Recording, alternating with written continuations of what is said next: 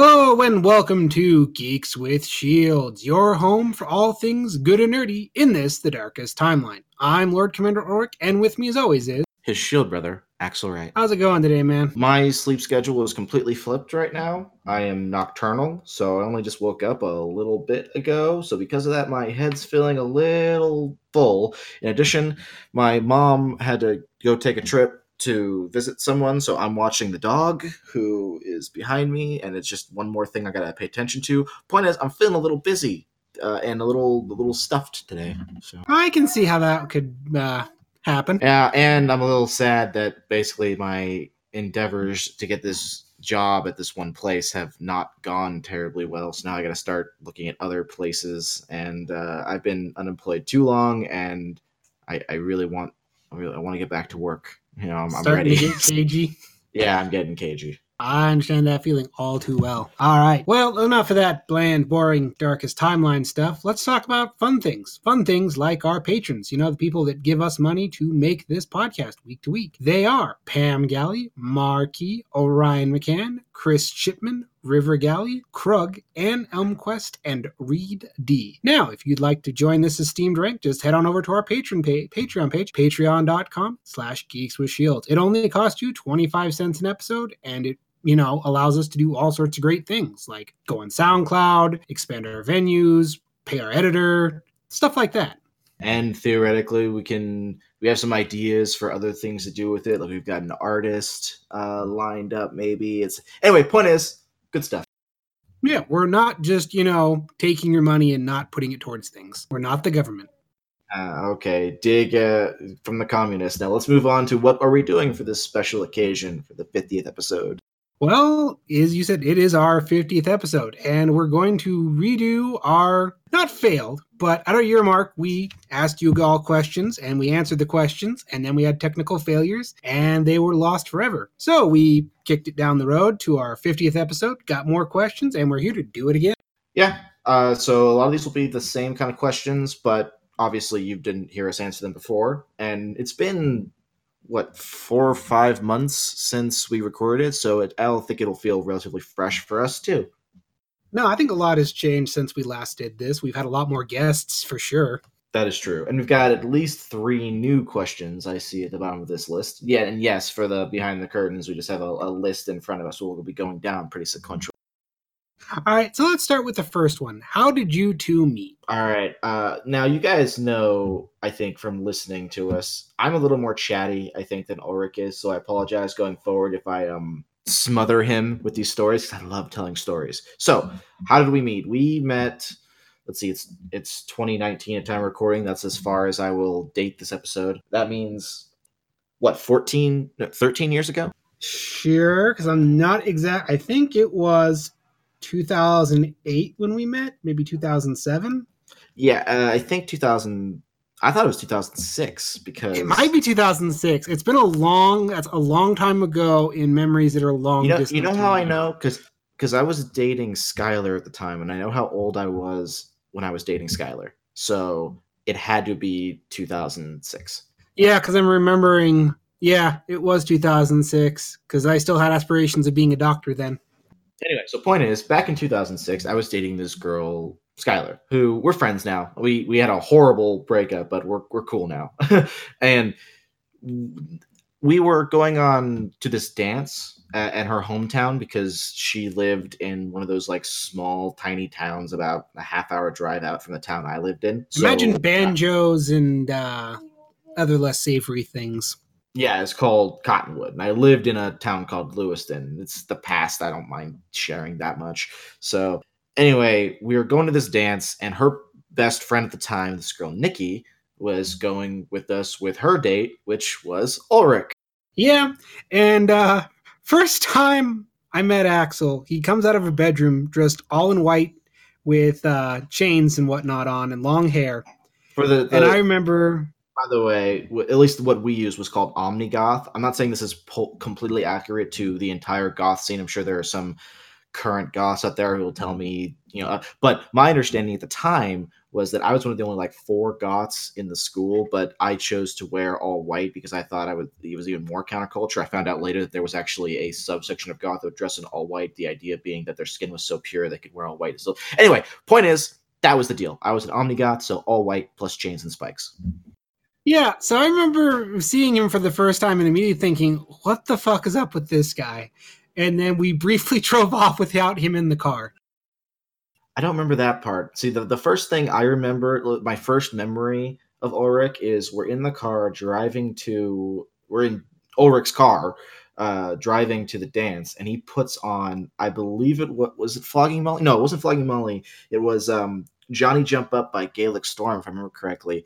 But it's Johnny this, Tar. You know, Johnny Tar, that's it. Yeah, this Irish song, and you know I love Irish culture and, and shit like that. So I I'm totally into it, and we both found this like, oh, we both love Irish culture, and we started speaking to each other in terrible Irish accents, and complete with insults that we were making up as we went. Yeah, which mostly came down to involving sheeps and potatoes. But we're just insulting each other, but we're laughing and having fun with it. And our dates at that point are kind of staring at each other and uh, wondering what hell they had brought upon themselves. You know, this is an interesting uh, look into our future. How so? Things haven't changed. We still regularly make insults at each other while our significant others stare on in confusion. You're not wrong about that. So, so we get to this dance, right? And I mean, yes, technically we've answered the question. This is how we met, but I, I like the story because we, we get to this dance, and like I said, it's this small town. There are probably Oh, what 100, 120 people at this dance. If I would take a guess, ah, give or take, yeah. Okay, so it's the kind of dance that at one point Cotton Eye Joe comes up and like 40 of the girls are in the the dance floor all dancing in sync with each other. And I'm you know, at the time again, I was an omnigoth and I had very stuck up views about music. So I was like, Gah. I Although thought it point, was an interesting act of synchronicity. I don't know how they were so well coordinated. It was hive mind like. Yeah, although at one point, and this is how I knew that uh, Ulric and I were going to be friends for a long time. Lowrider came on and everyone left the dance floor. There was no one on the dance floor. And me and Ulric looked at each other. We're like, this song's awesome, right? And he's like, yeah. And so we just go out, just me and him, and start doing the lowrider dance alone on the dance floor. Just and everyone's staring at us, and our dates had to drag us off the dance floor because they were embarrassed. They were not happy with us after that. It didn't help. There was a one girl who was dancing up on us she was very, very friendly towards Axle, and Axle didn't know how to react. Yeah, especially because my my date was bigger than me and scary. I still laugh thinking back to this because you had this look on your face of "help me," and I just remember thinking, "I don't know what to do for you, buddy." Yeah. Anyway, so that's how we met, and then we actually didn't really interact with each other again for a while. Uh, I mean, very loosely, but then like a little under a year later, maybe it was about a year later, Ulric moved to to Lewiston, the town. Well, actually moved to Clarkston technically, but the, the town that I lived in, and he caught up with me, and so then we made a thing. Like I don't remember the details exactly, but like I came over to visit, and I and I don't know how early it is. We watched The Watchmen, but we watched. I think it was fairly early. early on because I just got it and I'm like, you have to watch this movie called Watchmen. It's incredible. Here's the graphic novel that you can reference for notes as we watch it. Exactly. So I I watched it over his place and we just talked about it for like hours and then after that it became a normal thing to come over, you know, every 2 weeks or so and just watch a movie. So yeah, we would go to uh, Hollywood Video because we didn't have a blockbuster and we would rent a bunch of movies and we'd go next door to the Safeway, buy a bunch of snacks. And we watched some good movies and we watched some terrible movies, like really bad awful stuff, but it was just background noise for our conversation. And this was the beginning of we even early on we talked about like hey what if we both did like a like a siskel and ebert thing? I mean not we don't think that highly of ourselves. At least i don't think that highly of myself mr god complex over there ulric. But we were like you know maybe we're sitting here already talking about movies. What if we recorded it and did something with it? And that was you know the beginnings of what became this podcast years later. Yeah so that pretty much is the long and short of how we met. Correct. So we might come back to more stories. Like we have a lot of great stories from those times. Like I have uh, one story I love involving Ulric and I running into the park in past midnight with a spear and a baseball bat, but we'll hear about that another time. Anyway, next question on the list. What have you learned about podcasting in the last year? Since I feel like I was leading the last question, why don't you lead this one? Or it's a lot harder and more time consuming than people let on. Like when I first started out, I figured, oh, you know what? This will just be, you know, we get together, we hang out, we talk, and that's it. I have learned much since then. Such as? It really is a second job in the amount of time you have to put into it, in the amount of work that goes into it. I mean, I enjoy this. I love doing this, and it's really kind of cool to see this podcast succeeding and making connections with people and having our friends on and making, you know, friends with our guests. But the amount of time that I spend promoting and editing and planning and talking to people, it's exhausting sometimes. It really, truly is. You know, from my side of it, right? Like, I don't do as much as Ulric. He's a lot more hands on than me, but I still feel what he says is correct. Like, I, I feel like this is a, a, job, right?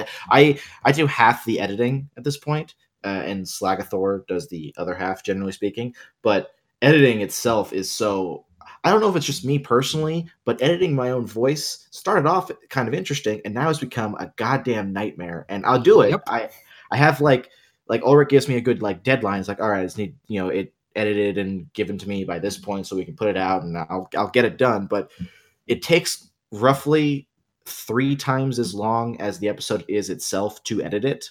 So an hour long episode takes like three hours to edit, and I do it generally in one sitting so that I you know don't lose place and stuff. And it's it's just a goddamn nightmare. I'm, I'm trying. I'm actually working on putting together a program right now that could make things a lot easier for us.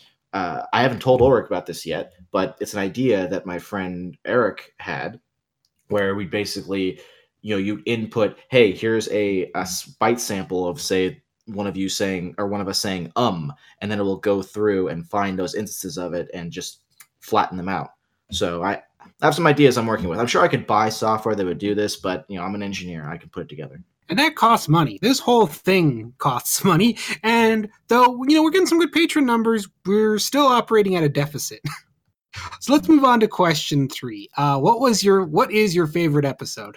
Okay, when we first recorded this, I, I want to put this out there. My favorite episode was the Cartoon Network Toon Talk with Woonvog, which was great and it's still probably like you know like you know second or third favorite episode. But now my favorite episode isn't even an episode; it was quote unquote the Patreon hangout where we had uh, Chris Chipman, Krug, and Woonvog on. We had no topic, and we just talked for an hour and a half. And that to me is the essence of why you listen to a show like this is personalities and you know these people who are friends uh, one of which is you know we met through the podcast so that to me is like really special, and I really enjoyed that.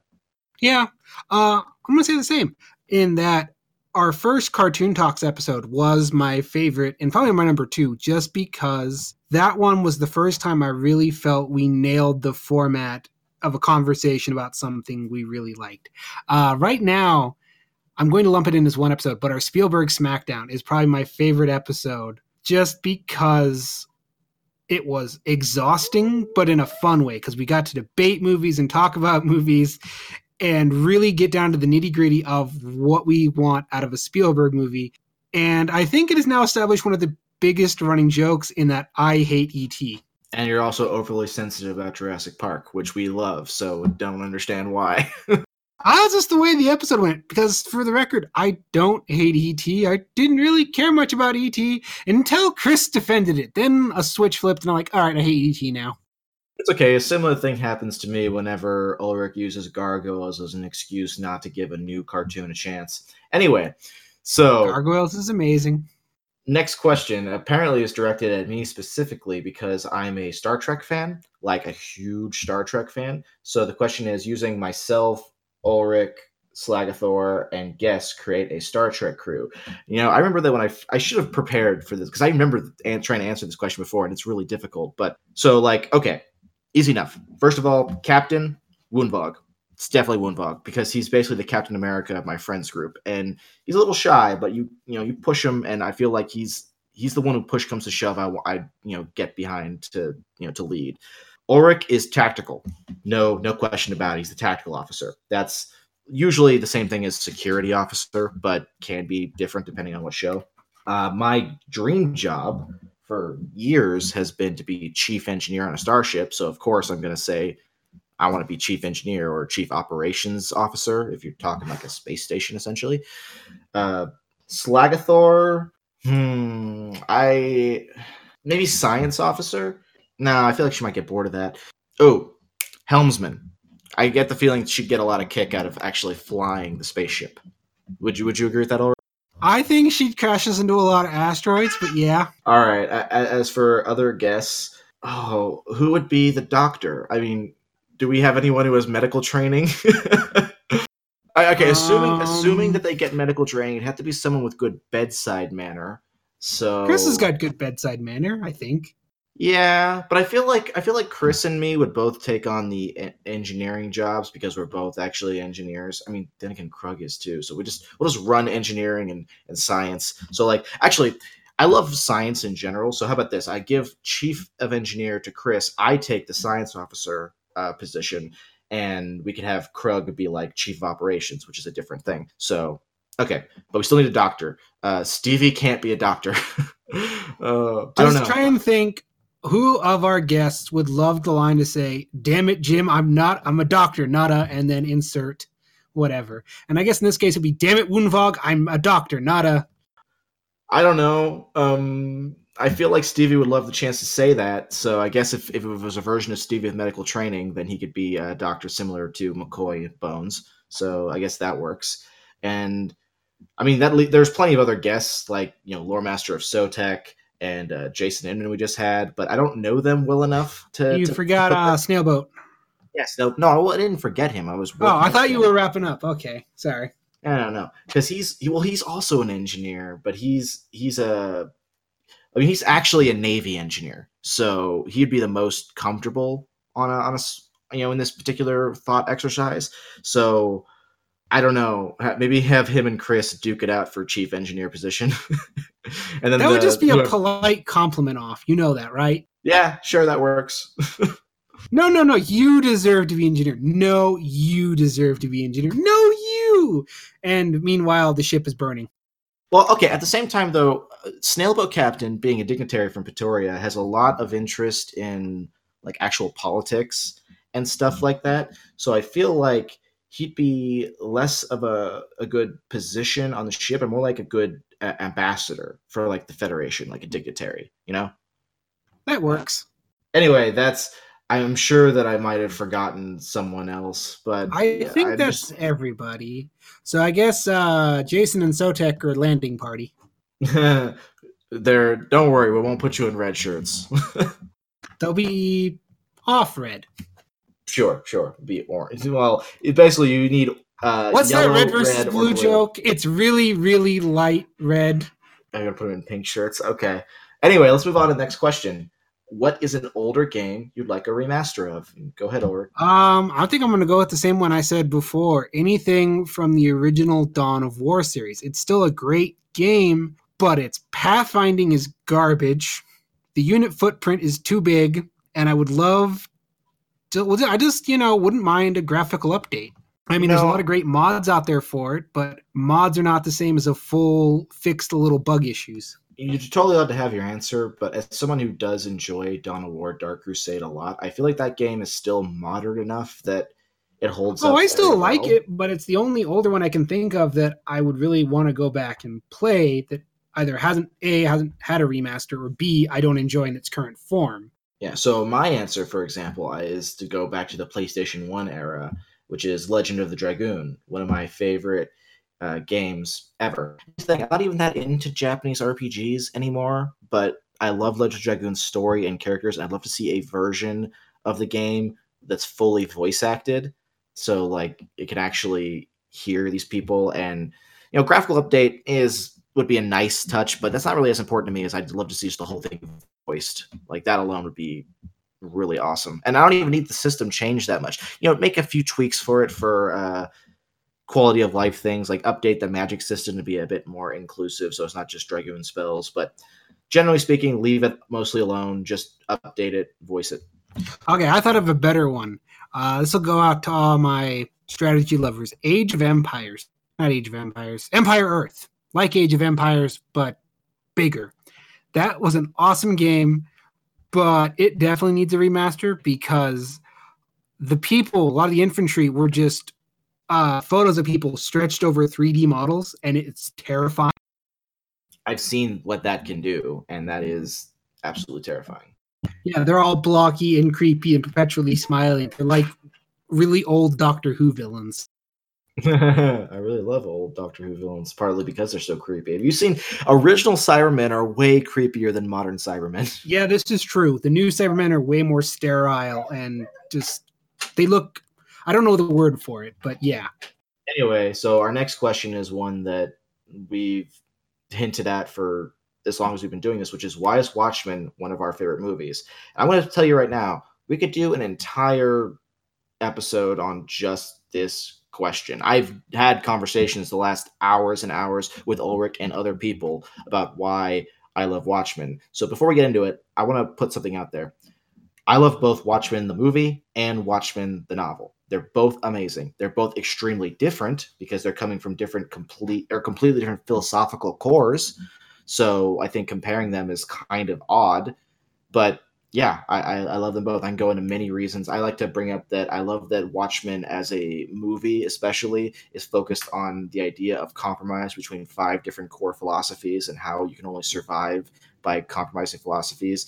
I, I, I love how well these characters feel alive and breathing in this like world that's super stylized because i like stylization generally speaking i'm not into realism but watchmen is a story that is style in something approaching realistic but then you got a character like dr manhattan that's not meant to not meant in any way to be realistic and yeah anyway point is i could go off and off on this yeah and we will do a full Watchmen episode at some point.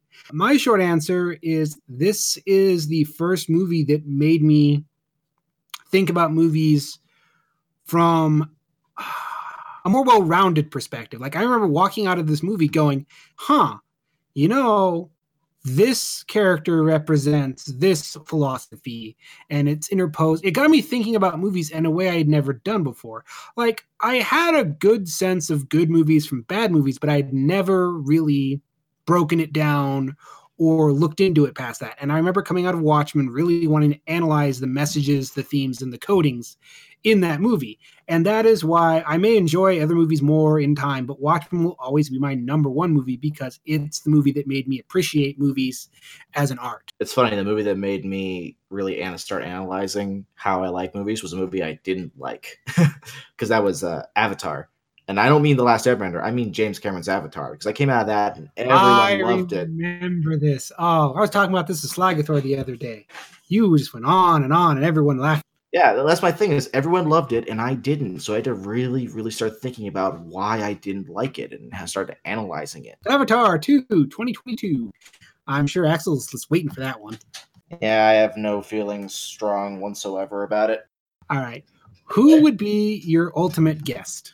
Oh man, this is a hard one. I know that uh, before I said, and this is still probably in my top three, my Andrew WK because he's my hero like for a lot of reasons. But I feel like I'm not knowledgeable enough about music to really talk with him on his level, but I just I don't know, his philosophies on life and, and you know what partying means are so inspirational that I'd love to just have a chance to sit and talk with him. But from more of a what we do standpoint, I think I might love to get like the Game Grumps I think would be a great one for me because I feel like you know they're such laid back. Uh, they're kind of the we, when we first started doing the podcast, we realized that we were coming at it from different points of view, right? Like Ulric came at it from a lot more scripted, structured way because he was mostly listening to like history podcasts and things like that. They were like lectures. Whereas my history of the podcast is basically like Game Grumps is not a podcast, but I treat it like one. I listen to like Dan Harmon's Harmontown, which are extremely off the cuff and relaxed. So that's how I did it.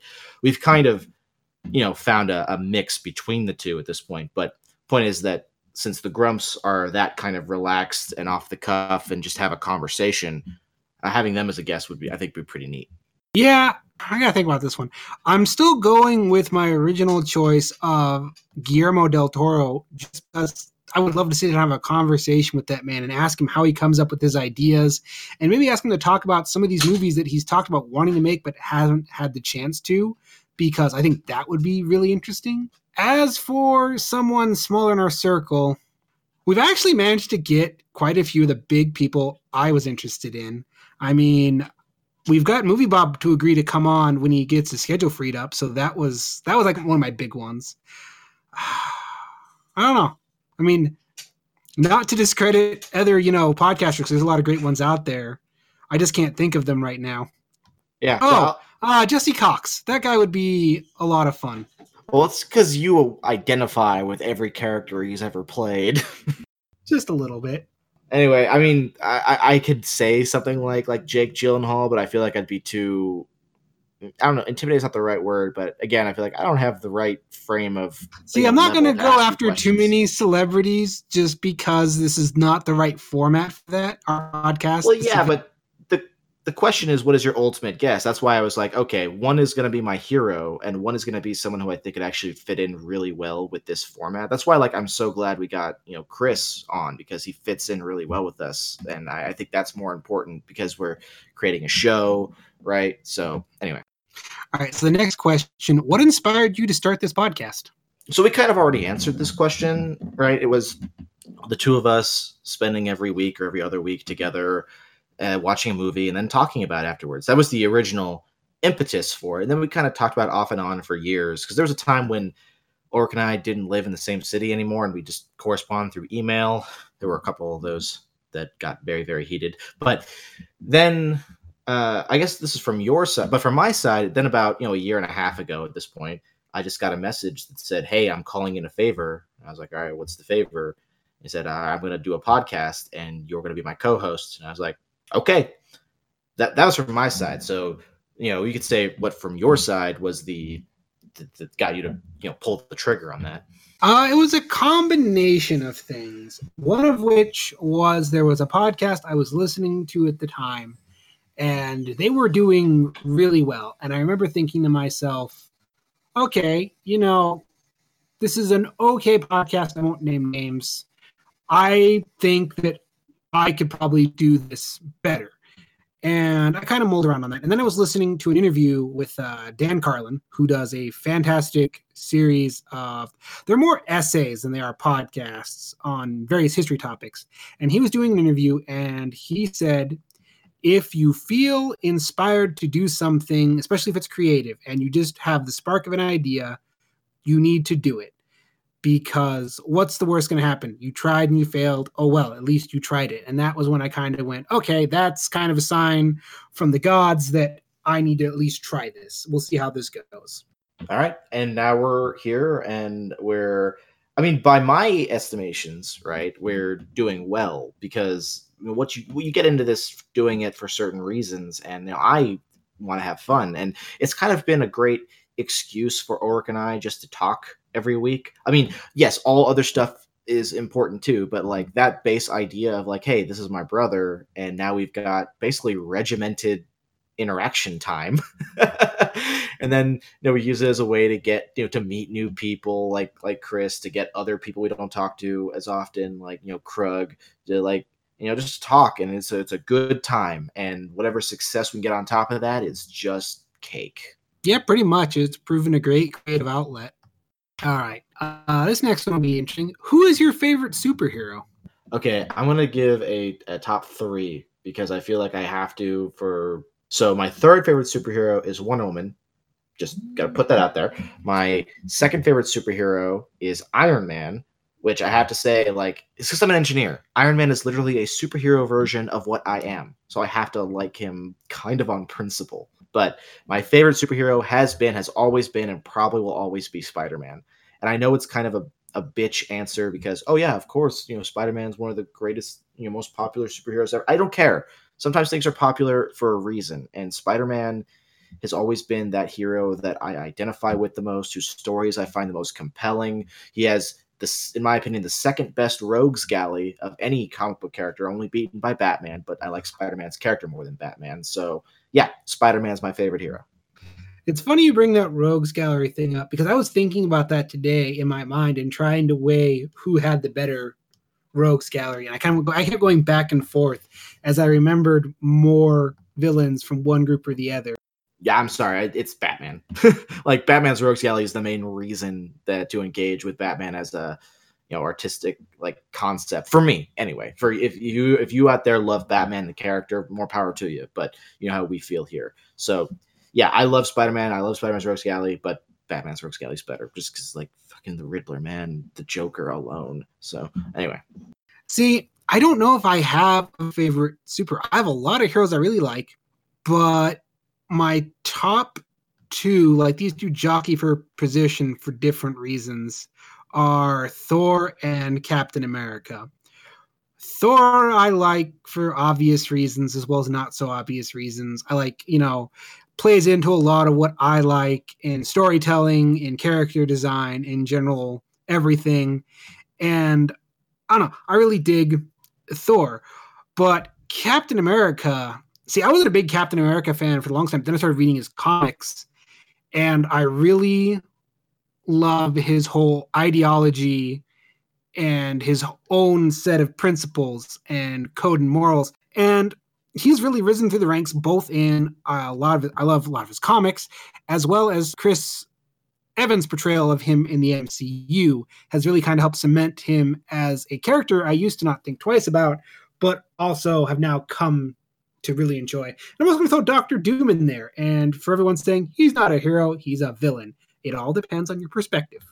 You know, there are not that many casting choices that I feel are like so perfectly embody a character like you know Christopher Reeves is Superman, for instance. But I feel like Chris Evans and Robert Downey Jr. specifically, Captain America and Thor, or not Thor, sorry, uh, Captain America and Iron Man. Although Chris Hemsworth as Thor is pretty close, I would say not quite there because comic book Thor is a lot more. Well, he started getting there with Ragnarok, but anyway. But yeah, point is Evans, RDJ, their performances are basically perfect for those characters as far as I'm concerned. So yeah, no, they've really kind of helped cement love of characters and even brought Iron Man up a lot in my respects. I'm still yeah. not a fan of Iron Man just because I'm not a big fan of Iron Man comics, but uh, his yeah, MCU well, Iron Man portrayal. Comics. Well, that's the thing. It's like I love the hero, right? I love seeing him in animation form. I've always conceptually he's interesting, story wise. well, it's because most of his stories throughout time were about him fighting the commies, and those are yeah, if I'd stories. argue even later, like the 2000s, Iron Man's kind of boring. War Machine's more interesting just in what he goes through, both in Civil War and Secret Invasion, especially Secret Invasion. Yeah, I, I suppose it's funny that concept of like having a hero, but well, all right. So I know a lot of people out there love like Hugh Jackman as Wolverine, which I think is a very interesting concept because Hugh Jackman has basically redefined Wolverine, but at the same time, he has never been comic book version of Wolverine, like ever. he basically just made his own character that shares a name and power set, but he's basically something completely different. And then you could say that's a good thing or a bad thing, but you know, it's a it's a similar concept with like what does does an actor you know bring to a role, right? And like RDJ, for instance, basically was already the best parts of Iron Man, the character, and he just brought it on screen in better stories. Uh, you know, Chris Evans embodies I think Captain America so you know perfectly. Like now, Hugh Jackman is Wolverine, but he did it by kind of ignoring what Wolverine in the comics is. yeah, those are they're two very distinctly different things. Kind of like, well, I'd argue that Robert Downey Jr. has kind of shaped Iron Man, but not nearly as much as Hugh Jackman has shaped or reshaped Wolverine. Yeah, sorry. I know that had nothing like because Wolverine's not on either of our favorite lists, but that was just a really interesting one for me because that actor has played that role longer than like any other actor has played a comic role, and he's never really been the comic version of the character who's you know the short, gruff, mean, kind of like ugly, gross, like troll kind tro- of guy. Yeah, he's a troll. And uh, no, on that note, everyone, you know, thinking about who to recast as Wolverine, don't do X23 go in a totally fresh direction. That's the smart move. Anyway, we're a geek podcast, so we could talk about superheroes forever. So to answer your question, Spider Man's my answer. His is either Cap or Thor. There you go. This is this is one Axle really likes this one. What is your favorite color? Green. I'm done. Yeah, same. Sorry if that was a big one for you, but there, there's not much meat on those. So the next one is what would be your favorite time period to live in? And this is a tricky question for a number of reasons because we've talked about this a lot. Ulric used to say he considers himself a man at a time, that he was born in the wrong you know century. And you know what? As someone who knows you very well, Ulric, I think you're correct about that. But me, I don't know. Like okay, I love the idea of being in, say, I don't know, 10th century Scandinavia, like Norway, you know, the age of the Vikings between the, you know, 8th and 11th centuries, essentially.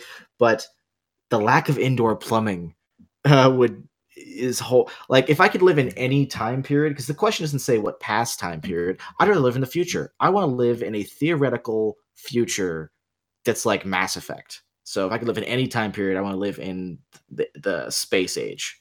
So See, Axle has been always very optimistic about the future. And he brings up a great point. Like when time traveling, there's a lot of really interesting time periods, but I also got to consider going, yeah, well, how am I going to fit in in this time period? And I admit, as a straight, you know, white male, I'm going to do pretty good in most time periods, but there are still things like no indoor plumbing, heating is really sketchy, food spoilage is a whole thing. There's all sorts of terrible diseases. But I have thought about this one, and if I ever had the you know the option of traveling back in time, I would put together a kit of you know future technologies that would suit me back and become a Conan style warlord. So Ulric wants to completely reshape history. Yeah, I'm thinking ah uh, maybe Gaul during the time of Caesar's conquest because I know a few things to take with me that I could turn that one around. But as we've established, Ulric has I don't know what the right word is. Let's say it's just a god complex. Ulric is a god complex. Imagine reading history books about me and seeing statues of me everywhere and going, "Wow, what did he do? He brought back fire sticks and killed all the Romans." Yeah. So I want to say that if I'm going to be, uh, what's the word, fair, like if I can't say the future because my answer would be the future, but if I can't say that, it has to be, hey, a time period we know about. I'm going to say probably like post depression era New York. Essentially, I'd love to live in like the 40s essentially like the late the late 40s i mean yes i know eventually it turns into a whole lot of other stuff but just like the era of the noir or maybe even like la because it'd be like la noir proper right? But i feel like i could i like the style of it. I still get some kind of like modern you know conveniences but it'd be a anyway. I yeah i get no internet but and? I just miss thing like there's a lot of books i enjoy a lot of movies i enjoy and there's a whole lot of cultural things I'd run into problems with in the 50s. Well, yeah, but I'd probably be on the front lines with those uh, culture changes, so the counterculture movement and stuff like that. But I'm just trying to think what the good things here, man. I don't see. This is the problem with this question: is on a surface level, it sounds fun. Then you start thinking about the nitty gritty and go, "Oh man, if I get a bad tooth, I'm dead." That is correct. Modern medicine is only like around since the 1960s or 50s or so. Uh huh. It's it's scary times then. All right. Uh, so this one is for me. Uh, what Space Marine chapter do you play and why? So uh, most people that know me immediately think that I play Space Wolves because they're essentially space Vikings. At least that was the original concept. Now they've become a bit more buried in the wolf aesthetic. But no, I uh, play Ultramarines for a couple reasons when I first started out, I kind of went, okay, these are my three choices. I like the Imperial Fists because that is my mindset, you know, stubborn till the end to the point that it's a character flaw. Space Wolves because Space Vikings and Ultramarines because they've got a really cool Roman aesthetic and because they're the poster child, they get all the new toys first. And I whittled down one by one and I didn't do Space Wolves because lots of hair and hair's a pain to paint. I didn't do Imperial Fists because yellow is really hard to paint and kind of obnoxious, so that left me with Ultramarines.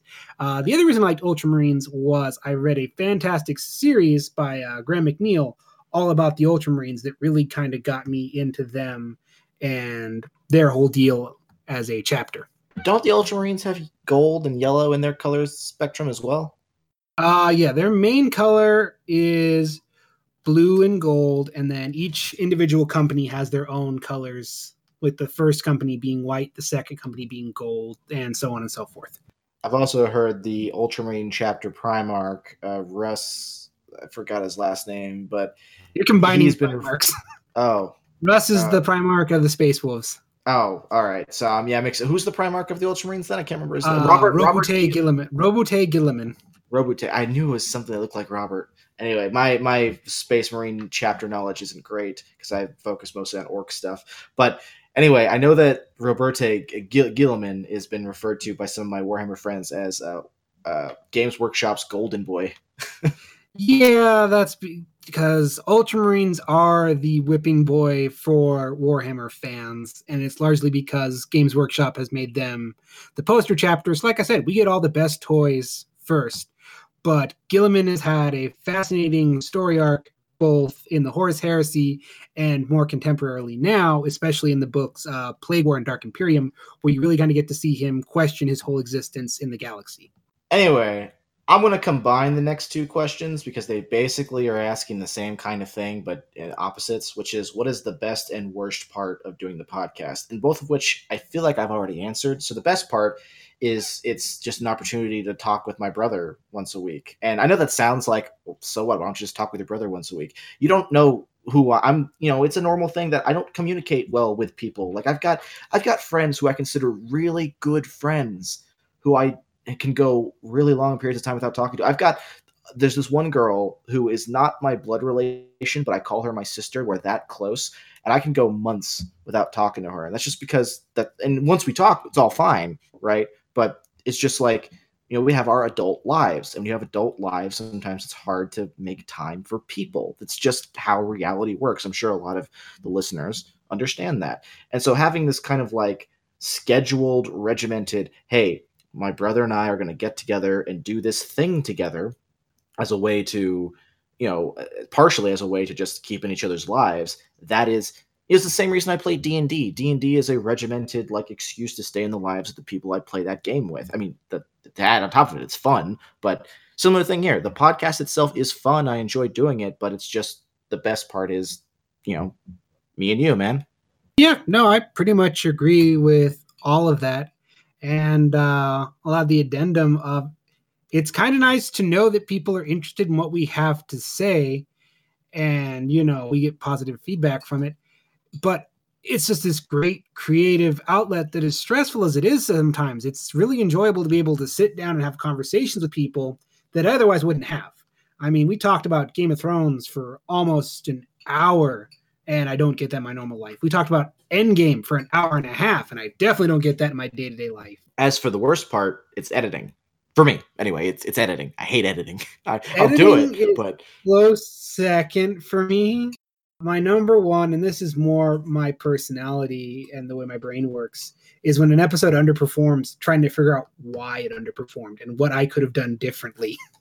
yeah, and that comes back to the I'm a lot more laid back. Like I I've always been sure that if there's an audience for us, the audience will find it and will will you know eat it up as best it will. Ulric's a lot more like active on the trying to evolve and advance and get more successful. And I think it's important to have both because I keep him somewhat grounded so he doesn't lose his mind in stress, and he keeps me somewhat focused on you know actually you know putting effort in. So it, I think it works.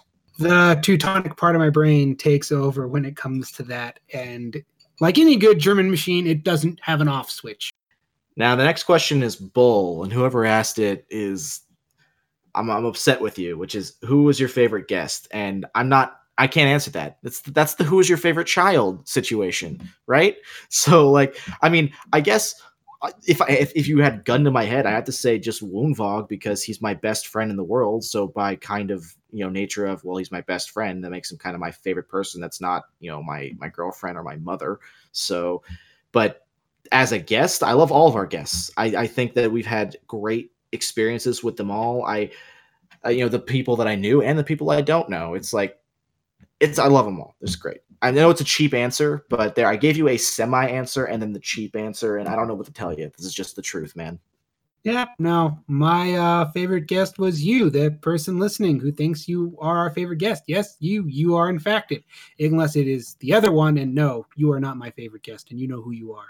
Anyway, so what is your D and D class? What does this question mean? Is it what class do I play or what class I think I am? Like, what do you think? I think it's the latter because that's where my mind goes to. It's like not what class I play because I play a paladin, and uh, we have an upcoming episode, or we have an episode, all about why I am not meant to be a paladin.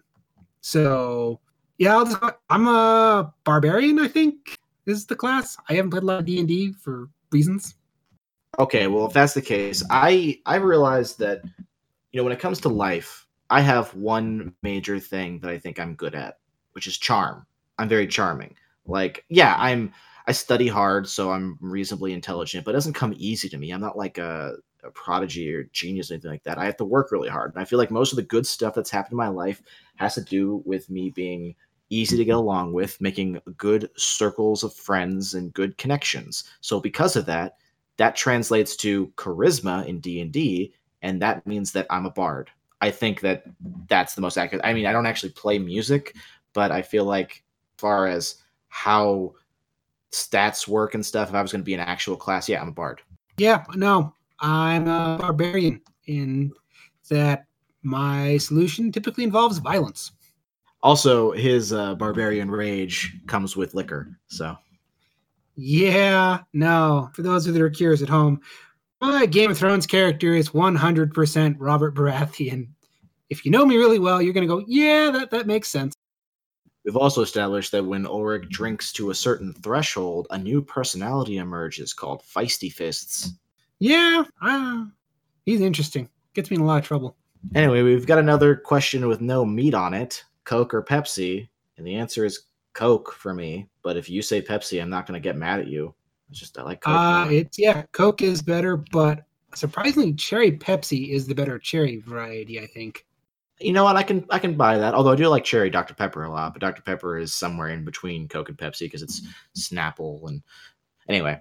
So the next question that actually does have some meat on it, and something we've talked about actually recently, is favorite MCU movie because we both you know recently saw Endgame, which okay that dates this episode, sorry, but and afterwards, you know, now that the Infinity Saga is done, put to, I put together my list. I ranked all you know 22 movies and eight of the television shows I saw because I didn't count Inhumans. I didn't see that, and figured out what is my favorite MCU thing, which is a movie, is Thor Ragnarok. Thor Ragnarok is my favorite MCU. I'm still percolating on it because I really liked Endgame. And in listening to our review of it, I was reminded of all the great things about it. But I also really enjoy Infinity War. So I can't really give an answer at this time. So I'll do this. I'll take. I didn't even answer then. I don't have an answer because I haven't really recodified it because I was thinking I need to, you know, see where Infinity War falls and if it dislodges anything. But no, it didn't. So I'm gonna cop out and say uh, Iron Man Four. Yeah, that, that was a good one. I will, well, that's kind of what uh, Endgame is. Anyway, I yeah, I'll say Thor Ragnarok for me because the, the main reason is like going back and rewatching. First of all, I think it's the most eminently rewatchable one. I also like that it's the one that allowed uh, Chris Hemsworth to really stretch his like you know acting and comedy muscles with Thor. I also like that it's the one that seems to be the most I don't know what's the word like it is so invested in being a comic book movie that it, it just it's so vibrant looking and it it's splash pages galore and it's funny but it's also like got great action it's just it's everything i want from a comic book movie so yeah thor ragnarok i'm very conflicted about thor ragnarok and someday we'll talk about it more because at some point I think we should do like we did with the director SmackDown, but for the MCU movies. But we got some tweaking to that formula to do before we're ready for that. Anyway, the next question is one that similar to you know you just talked about this director SmackDown is if you could only watch one director for the rest of your life, who would it be? And this question I feel like leaves a lot of implied questions, like uh, I I mean, is it just every movie they've made up to this point? Because I feel like then the answer would have to be whatever director has the widest variety and the biggest body of work, which kind of by default is like Spielberg. But is it more like what is the purpose of this question really? I think it's generic boilerplate question that people ask when talking about movies. And the problem is, is the way I think about it is this is everything they've done and everything they have the potential to do. which is why I'm going to rule Spielberg out because I love Spielberg. We did a whole two part episode about how great his filmography is. But unfortunately, his most recent stuff is not up to par with his earlier stuff. And I honestly have no interest in West Side Story. Just no, none, nil, nada. Yeah, but the whole like, okay, you can only watch one director for the rest of your life is literally boils down to then, you know, what is it I want variety or is it only movie director? It doesn't say movie director. So if it counts television directors, I might say something like, you know, like Vince Gilligan or something who did Breaking Bad and Better Call Saul. It's like, well then you're doing television which gives you a lot more, you know, time to that you can kill with said material. So I mean, because that's the main thing I'm hearing of the oh, the rest of your life. That means you're going to be rewatching stuff over and over again. So I'm going to choose the director that makes me not have to rewatch things as often, which is going to be the one who has the largest body of work. And that's not fair because that doesn't mean that it's my favorite director. Like Spielberg isn't my favorite director. I, I don't know if I have a favorite director. I mean, I like Edgar Wright, probably you know top three. Uh, I give Guillermo del Toro, but they don't have the same body of work. Those are two very different directors. Yeah. So no, see, you throw in the TV one, and that raises an interesting thing because, like, oh, my brain, if you say TV, automatically goes to the Russos because they, you know, worked on and directed Community, and I love Community. I could probably watch that for eternity. But they've only really got the MCU movies. I'm curious what they're going to do afterwards, but that kind of narrows it. And I love, you know, Del Toro, but he only gets a movie like once every five years, and I don't like this question. Yeah, that's my point. Is there's too much un there, there's too much vagueness in what this. So here's what I'll say. Just based on the question written, if I could only watch one director for the rest of my life, who would it be? I'm going to say Spielberg, just because that huge body of work and variety. But that doesn't mean he's my favorite by any stretch of it. That's literally saying quantity over quality, but the quality is still good. But the main reason here is the quantity. So I'll say uh, Del Toro, and then I will strive to finance every single one of his dream projects so that I never run out of interesting, unique things to watch. Because seriously, look up the list of his movies that he's wanted to make or has been in various stages of development but have never been made. I still want to see the Doctor Strange movie that he had cooking up with uh, Neil Gaiman. Yeah, that does sound pretty good. Anyway, the, the next question is the first new one. We only have, like I said, three new ones, but is why the Spartan Viking motif? As in, for Geeks with Shields, our main picture has Ulric as a Spartan hoplite. I apologize for calling you a Roman centurion before. And me as a Viking. No extra now needed. So, and, and really that comes down to so there's a game that we've we've talked about. I don't know how much we've talked about it, but there's a game that we play. We've been playing for a long time. Call well, I don't know if game's the right word, but anyway, it's a thought experiment called there's New, the word for it. Yeah called uh, new sparta where we assume okay don't go into details of how it happens but ulric is the new like dictator or essentially ruler of uh, this continent. And i'm his grand advisor i think is the term we use. Point is we're both in charge. What's the country we form?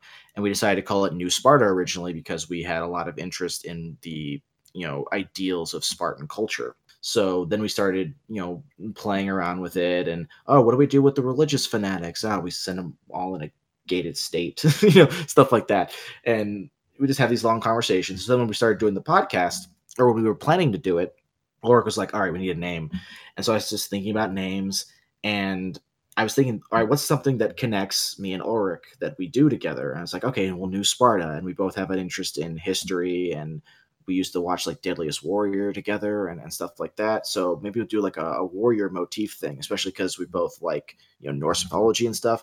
So that's why I thought Geeks with Shields. I you know Googled it, make sure that it didn't show up anywhere else, and that's why we went with it. And so once we went with Geeks with Shields, we're like, okay, we're gonna be warriors. So that each one of us pick our own warrior. I picked Viking because, very simply put, it's my favorite uh, historical warrior. I'm big on Norse mythology. I'm big on Viking aesthetic and what's the word? Not culture, but there's a, a like a, a, myth to Vikings themselves. I don't mean the mythology. I mean like the the idea of what a Viking is is very appealing to me. And then Ulric had, I think, a very similar process, but with you know Spartans. Yeah, I'm what's called a laconophile, which is someone who is obsessed with ancient Sparta And that's yeah, kind of what we did. I mean, I love Vikings just as much. I am way more Scandinavian than I have any real connection to the Greeks or the Romans. But I've always loved the Spartans. I've loved the ideology, and I've loved what some call the mythology, though it's still being debated very fiercely amongst historians today around the Spartans, and that's kind of why I built the channel around that. Well, yeah, because if it was just down to like what we actually are, I'd be. You know, I'm mostly German and Celtic, so mm-hmm. you know, like a Celtic warrior would be more accurate for me. And German, you could argue German is connected kind of to the Vikings, but it's kind of its own thing. You know, mm-hmm. Prussia and before. But no, it's just it's really just that. It comes down to these are the warriors from history we most I don't know, identify. Not that's the right word. We just most enjoy. We most like to study. We most like to read about. These are our warrior goats. Goats, greatest of all time. Oh, I don't know about that because I don't. I would not consider a Viking the greatest of all time warrior. Like in a one-on-one well, battle. No, Viking I'm not talking one-on-one battle. This is your go-to. You know, warrior like if you're going to step into the identity of oh okay by that yeah what what he just like said. if i wheeled up a set of you know full plate armor or you know full viking armor which one are you going to choose true i'm definitely going to choose the chainmail of a, a viking with the fur and shit like that so if you're looking to make axle a very happy boy just you know start go find a nice reputable blacksmith and say hey can you uh, design this for him I'm not asking anyone to do that. That'd be a douchey thing for me to do. Anyway, so our next question Will you ever do a follow up video on The Last Jedi? Yes, it's called our review for Rise of Skywalker. Oh, yeah. Technically, I guess that works. I kind of took it to imply are we ever going to talk about Last Jedi again? And the answer yeah. is no. We will be talking about it during the Rise of Skywalker review, though. We won't make a video specifically to be like, oh, here's our follow up of Last Jedi, because why? There's so much discourse on Last Jedi already online. What are we going to add to it specifically? But when, you know, episode nine comes out, uh, Rise Skywalker, the, it's only going to be natural to talk about it then and how it relates to the finish of the, you know, trilogy and stuff like that. So, yeah, no, that's kind of exactly it. There's way too much discourse, both positive and negative. And like I mentioned in our Patreon hangout, there's no middle ground. You either love the movie or you hate the movie, and everyone hates the people in the middle. And I happen to fall in the middle, and I don't want to deal with that nonsense. I like the movie, and I feel like uh, I have to defend it quite often enough from what I feel is like nick, nitpicky bullshit. But again, we're not here to talk about that. So, so no, wait for the uh, Rise of the Skywalkers if you want to hear our thoughts what now, we think about Last Jedi, however long on it is. Yeah. Now the last question on our list. I want to know who asked this too, but I did not. I can tell you. I can tell you who asked this one because I'm equally mad at them. so uh, the question is: I would like you to rank every Michael Bay film from best to worst. Who asked this? This was uh, from Chris. Chris asked does he want to? I mean, that sounds like a director SmackDown, and we already established we're doing like the Kevin Smith one with him. Spoilers. So does he just want us to do a Michael Bay one with him as well? Because I'm totally up for that. I don't. No, I don't want to do that one. The Tim Burton one will be bad enough. I'm saying that. I mean, yeah, putting all those hours into that would be fucking miserable. But I'd be willing to do it for the. I would sacrifice that for for you guys that are listening. let us know if you really want us to do a sm- uh, director smackdown on Michael Bay. Here, I'll tell you real quick. Best is probably going to be Pain and Gain. Worst is going to be like one of the Transformers movies, probably the second one. Fill in the middle. I've given this one some thought. So, uh, number one is The Rock, because that movie is legitimately awesome partially because you know Sean Connery and action, and it's right in his wheelhouse. Uh, number sure, sure. two is probably Armageddon. It's not a good movie, but I haven't seen Pain and Gain, so I don't know where to rank that one. Uh, number three is the first Transformers because it's probably the most palatable. Uh, I'm not touching that. Nope. Then the Transformers movies in sequential order from there because they just do get progressively worse. Probably the bottom is Pearl Harbor, just because it's based on historical events and it does it so poorly that it just it hurts and it's disrespectful in a lot of ways. All right. Does that make you happy, Chris, or uh, are you just are you just trying to get us into the director SmackDown? Because that's like at least two directors before him. uh, that, that that if we end up doing that, that's going to be worse than the Spielberg one, just because it's like sorting turds. Literally. Well, I was going to say it'll be the opposite for you, as opposed to getting having to get rid of really good films. It's going to be like, all right, which of these films do we have to hold up as better? and how do we decide which of the Transformers movies is objectively better than any of the others? Well, they get first of really all, bad. there's no yeah, there's no objective about it. It's just here's the thing: if you're a listener and you like Michael Bay films, hey man, I envy you actually, like because that means there's a huge swath of film genre that you can enjoy that I just can't enjoy. So more power to you. But I, I don't like him stylistically. I generally don't like the kind of choices he makes, and even when he does films that are in his style that like he should be the director of, they're not the kind of films I care about in general. So I legitimately, unequivocally love The Rock. It's awesome. It's pure 90s schlock, but that's about the only movie I can say without reservations is a good movie.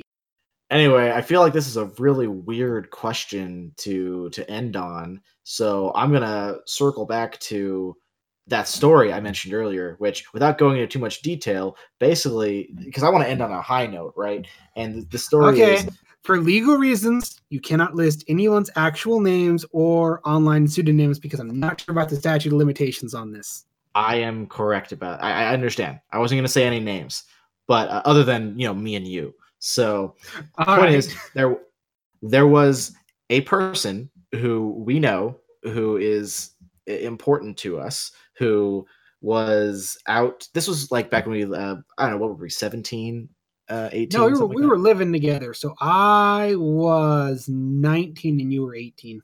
Okay. So point is, we're living together, and this person is texting Ulric eh, saying that they are inebriated and you know throughout the throughout the night and then a point comes up where they reveal that not only are they inebriated but they are alone and in the middle of the park that is right by like the river that separates Lewiston and Clarkston, which is not a safe space, especially at like one in the morning.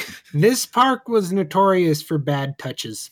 Yeah. So once we heard that, I, I was not I was not aware of any of this. Ulric was just texting with this person, and then suddenly he says to me, "Hey, we gotta go and save person X." And then he revealed to me who it was, and he gave me like a and I was like, "Yeah, all right, let's go." And so we hop in Ulric's vehicle, and uh, you know we drive down there. I don't you know, and like I said, it's like one in the morning. We get to the parking lot. There's one vehicle in the parking lot, and there's a couple that I think are making out, but they're standing like real close to each other. So we park about like two spaces away from them, pop out, and we're like rushing. So we get to the back, pop open the back of the uh what what is it, a Jeep? What was your vehicle? Yeah, it was a Jeep.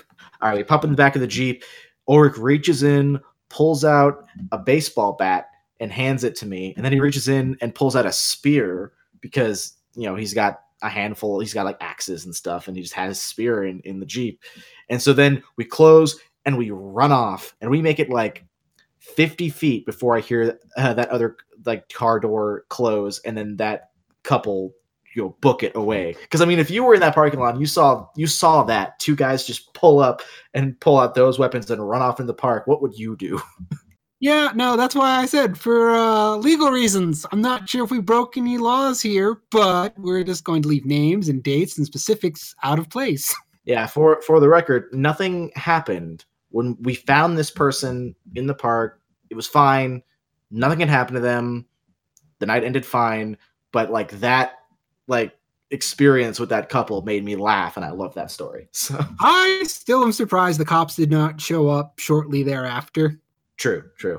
Then again, there was our town wasn't like super gang heavy, but there were two, we'll call them gangs that generally operated within our town competitively with each other, and we fit the profile for one of them at the time. We both What? had long hair, and I was scruffy as all hell. And it was the middle of the night, so I think they just like, oh, okay, there's a gang fight going down. Those guys are late. Yeah, We didn't have to use our weapons on anyone though, so I I, I'm, I feel safe sharing the story. Anyway, that's a much funnier note to uh, transition to our suggestions of the week. And for our 50th episode, I mean, I don't think we have any special suggestions of the week, but I'll, I'll I'll go ahead and say that when we first did this, you know, back in January, I had suggested a show to Ulric and to the viewers called Camp Camp. Now it's been a while since I watched it, but since I that suggestion never got released, I'm gonna say it here again. Camp Camp is an animation made by the people at uh, Rooster Teeth, you know, the same guys who do like Red versus Blue and stuff like that. But it's you know fully you know animated, and it's about this kid, well, actually this group of kids at this camp, uh, Camp Campbell, and Camp Campbell is a camp that has other camps inside it. Like, hey, you want to go to space camp? Well, we've got space camp at Camp Camp. You, you want to go to, you know, adventure camp? That's here too. You want science camp? That's here too. Except they all suck. so, because it's you know adult animation, and uh, the main kids are all like, is you got three main kids. Max, who's a total a hole, is basically what Stevie would be if he was stuck in the situation, and you've got this little like feral child girl who's awesome, and then you got like the nerdy kid, right? It's and you've got at least one camp counselor who's like super happy and enjoyable all the time, and he's the uh, foil to Max, the main character, and you've got another camp counselor who's like you know teenage girl who's just doing it for a job, and I don't know, it's a fun little animation, and it's it's very good. Like a lot of the episodes are available on YouTube because again, made by the Rooster Teeth guys, but it's also on uh, VRV, I think. So highly recommended. No, I still need to check that out. I know we talked about it last time, and I'm like, oh no, check that out, and then I completely forgot about it because, well, that's the life that I live now. Yeah, there are three seasons, I think, and it's all good stuff. All right, so uh, mine was actually first suggested to me by my mother. In that, you know, she's like, "Have you watched Life in Pieces? It's on Hulu. It's hilarious. I think you'd love it." And I'm like, "Okay, you know what? I'm a sitcom junkie. I got nothing to watch." And this show is hilarious.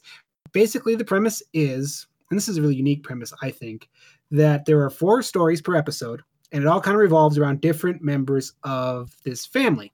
And they're all in different stages. You've got the grandparents, you've got the married couple with three kids, you've got the married couple with a new baby, and you've got the young uh, one brother and his new relationship. And what makes it really interesting is each little story is only like 10, 15 minutes long. So if that episode in particular or that story isn't very interesting or it's kind of cringy, wait five minutes, you're on to the next thing. And sometimes they connect and sometimes they don't. Sometimes they're torn out of sequence. It's a very interesting way of storytelling.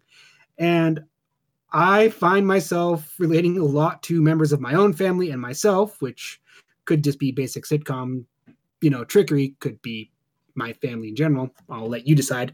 And one of the funniest things was is one of the characters, you know, the actor's like, huh, he looks familiar. And I looked it up. It's Tom Hanks' son. Oh. And yeah, he's actually really funny and he looks a lot like his dad. And once you know that it's Tom Hanks' son, you're like, ah, you can't unsee it. And then the other one that caught my eye was Brolin kept popping up in the credits, but I didn't know who. Looked it up, and the grandfather is Josh Brolin's father. So I thought that was interesting. And I told my mom about that, and she's like, "Oh yeah, that's Barbra Streisand's husband." And I'm like, "Wow, this is a weird connective uh, point of interests." Well, you know, Hollywood is kind of like that. Uh, you know, you think about oh, there's quite a few acting dynasties. Like Drew Barrymore's family's been acting since like the 1920s. oh, I know, but it was just this weird thing that you know I you know connected to this actor because of the MCU. My mom's like, "Oh yeah, Barbra Streisand's husband." It was just this really interesting collective meaning point. And like I said, this show is wickedly funny. All three seasons are up on Hulu. And like I said, if you're not into a particular storyline, wait five minutes. It's over and on to the next one. It is a really unique way of telling stories that I can get behind, and it doesn't involve an imaginary documentary crew. Ah, the mockumentary. Well, I mean, that's it. what's this on? What's it available? Hulu. Oh, Hulu. Okay, I missed that. I do have access to Hulu, so I watch Superstore on that. All right. Um, if I get, I have a hard time watching shows lately, mostly because I either play games or watch things I already know. Like I'm going back and through and watching the MCU right now. I just watched Winter Soldier again last night. God damn, Winter Soldier's so good. Yes, but it is. If I find, yeah, but if I find time, I will. uh I'll check it out. Like I said, you can just pop, and the best thing is you can pop on an episode, watch the first two stories, and you can get the gist out of it because it's not linear. which again, I think it's a really unique and interesting way of telling a story. And I can't wait for everyone to copy it like sitcoms seem to do whenever one is successful. True. I remember that happening with uh, Titus when Titus came out. Because I... anyway, this has been our 50th episode, and we you know, answered all your questions. I don't know if we'll do this again, but it seems to me like maybe if we hit like a hundredth episode, we'll do something like that with new sets of questions, or two. We'll find an excuse if there are more questions. Like if we get up to like twenty some questions. We had 22 going into this, so that was enough for a good full episode. Then we'll find uh, an excuse to do it again. At least if you guys enjoyed it. If you didn't enjoy it, then we'll scrap the whole idea. so we'll definitely do something for the hundredth episode. Maybe that will be our Watchmen episode. I don't know. The Watchmen HBO trailer came out today, and I'm intrigued to say the least. I will go watch that. Anyway, but my, my point was that I hope you guys enjoyed this, and if you did, then we'll find an excuse to do it again. So all right. Well, thank you all for listening. Be sure to like, share, subscribe, do all the things because every time you share this episode, that's one more minute I get to spend with my family. SoundCloud. I have sorry, I have to talk about SoundCloud. I can't think of any more unique and interesting ways to start this off. So yeah, we're on SoundCloud and YouTube. Whichever one you're watching us on, thank you. There's also the other one. We're looking into a few other things, particularly uh, Podbean right now is the the lean to. Libsyn was one we were looking at, but they have some weird like data limits, and we'd have to compress our episodes and then the audio quality would suffer and we're not quite ready to do that just yet so but if there's any other platform you like let us know so we can look into it as always this has been lord commander ulric and his shield brother axle wright be sure to tune in next time and as always stay honorable